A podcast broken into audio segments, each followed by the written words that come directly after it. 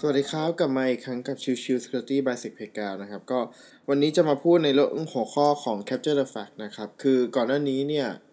ผมได้พูดถึงว่าเดือนกันยายนนะครับเป็นเดือนที่มีการแข่งขันเยอะมากนะครับซึ่งก็คือการแข่งขัน Capture the Fact นั่นแหละ ประเด็นคืออะมันจะมีบางคนอาจจะไม่ได้เข้าใจว่าไอ้ Capture the Fact เนี่ยคืออะไรนะครับวันนี้ก็เลยจะ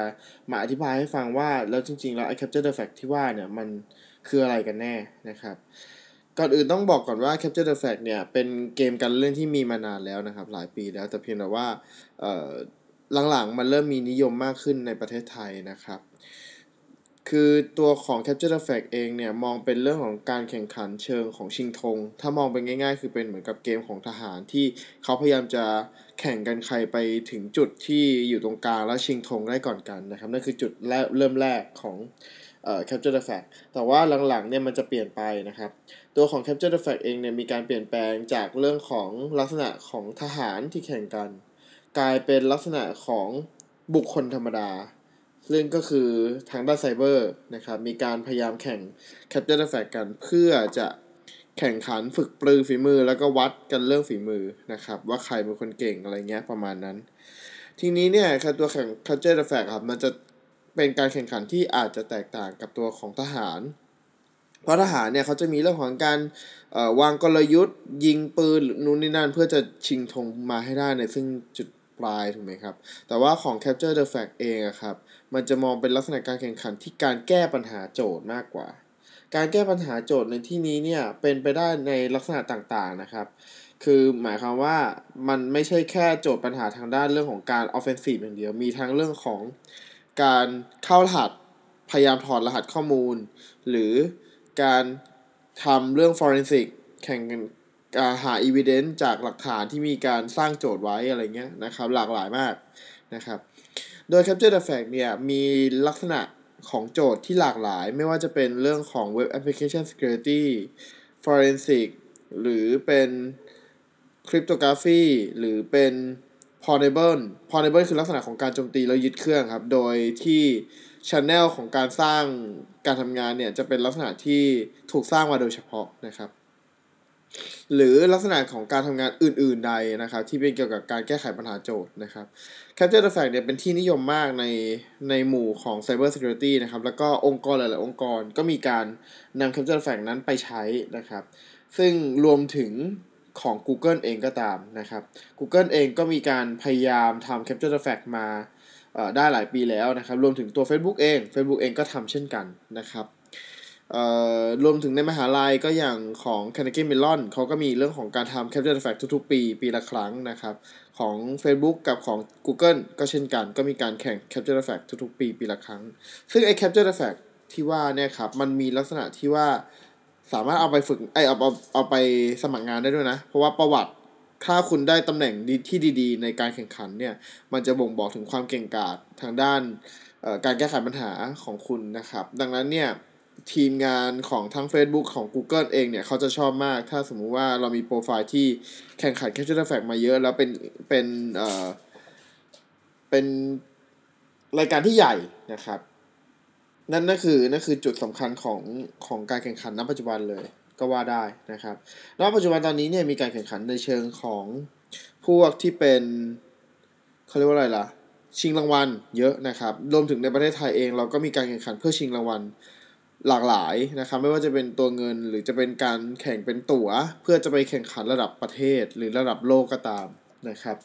ซึ่งณปัจจุบันตอนนี้เนี่ยการแข่งขันเนี่ยมัน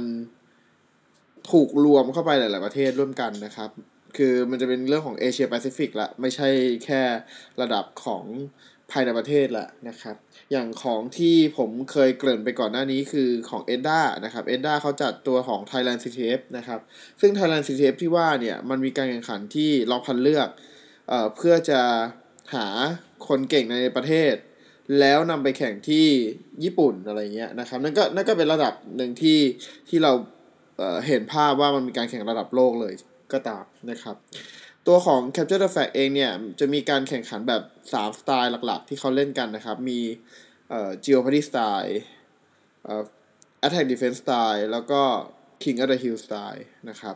ตัว Attack and Defense อะ ตัวของ Geopardy Style ก่อนละกันเป็น Geopolitics Style เป็นประเภทที่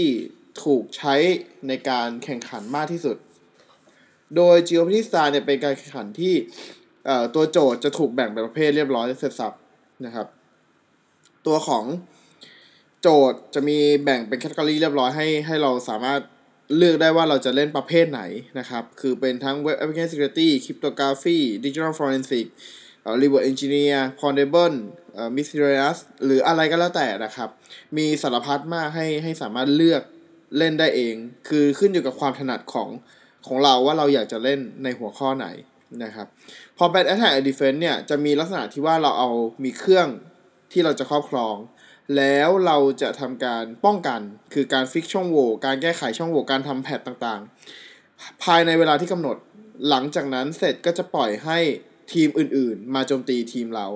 แน่นอนว่าทีมเราก็ไปโจมตีทีมอื่นเช่นกันนะครับ อันนี้ก็เป็นเรื่องของ Attack and Defense พอเป็น King of the Hill เนี่ย จะคล้ายๆของทหารนะครับ คือลักษณะที่ว่ามี infrastructure ขึ้นมา แล้วก็แข่งกันว่าใครจะถึงเจาะเข้าไปถึงข้างในสุด ได้ได้ธงที่อยู่ข้างในสุดก่อนกันนะครับ ก็เป็นลักษณะการแข่งขันอีกแบบหนึ่งลักษณะปัจจุบันตอนนี้ที่เรามักจะเห็นกันมากที่สุดคือ Geometry Style นะครับ เพราะว่า Infrastructure ไม่ต้องจัดเยอะไม่ต้องทำอะไรมากมาย แต่ว่าพอเป็น Attack defense จะเจอในงานการแข่งขันใหญ่ ๆ ไม่ว่าจะเป็นเรื่องของ DevCon หรือของที่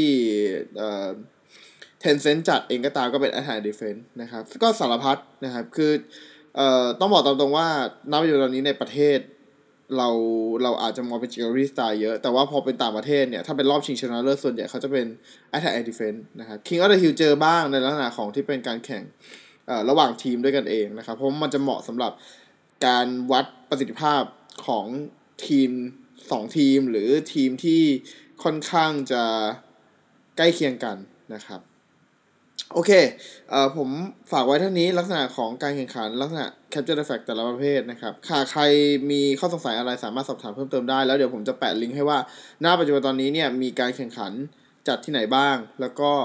ถ้าใครลองสนใจก็ลองไปเล่นดูนะครับ คือผมมองว่าเป็นการเรื่องการฝึกสกิลที่ดีมากเลยทีเดียวนะครับ